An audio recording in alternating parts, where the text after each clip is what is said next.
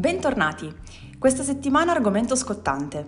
Rispondere alle domande dei bambini sulla sessualità.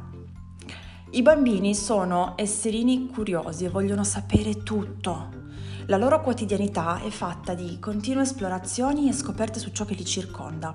Capita quindi che, come fulmine a ciel sereno, così, senza preavviso, i genitori si ritrovino bombardati dalle domande più irriverenti, spiazzanti e dirette che si siano mai sentiti rivolgere. Come nascono i bambini? Come farà la sorellina a uscire dalla tua pancia? Ma anche papà ha la patatina? Questi sono gli esempi più classici, ma vi assicuro che lavorando con i bambini tutti i giorni mi è capitato di sentirne veramente di ogni, alcune veramente spassose. Ma vi dico anche che i bambini sanno essere davvero molto esigenti in tema di conoscenza. Per i bambini interrogarsi e fare domande legate alla sessualità o sul perché i gatti miagolino ha pressoché la stessa valenza. Conoscere il perché delle cose senza imbarazzo e senza condizionamenti culturali. Per gli adulti invece dare risposte con la stessa nonchalance a entrambe le domande è molto più difficile. Nel corso degli anni gli adulti per cercare di rispondere agli imbarazzanti quesiti sessuali dei bambini se ne sono inventate di ogni. Ecco allora appellarsi all'intero mondo vegetale e animale. Si facciano avanti piselli, banane, patate, cavoli, pere, api e cicogne. Proviamo a riflettere un secondo.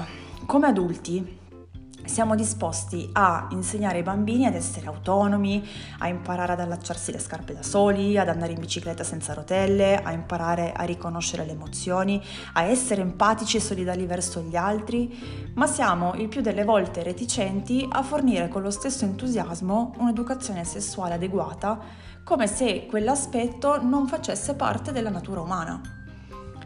Fornire un'educazione sessuale e affettiva corretta, priva di stereotipi, è fondamentale per far sì che quelli che oggi sono i nostri bimbi possano in un futuro diventare uomini e donne in grado di sviluppare relazioni sane con i partner in grado di saper parlare apertamente senza tabù di tutti gli argomenti, ivi compresi quelli legati al sesso, e che abbiano anche un bagaglio di conoscenza tale che gli consenta di fare delle scelte che tengano conto della propria salute sessuale.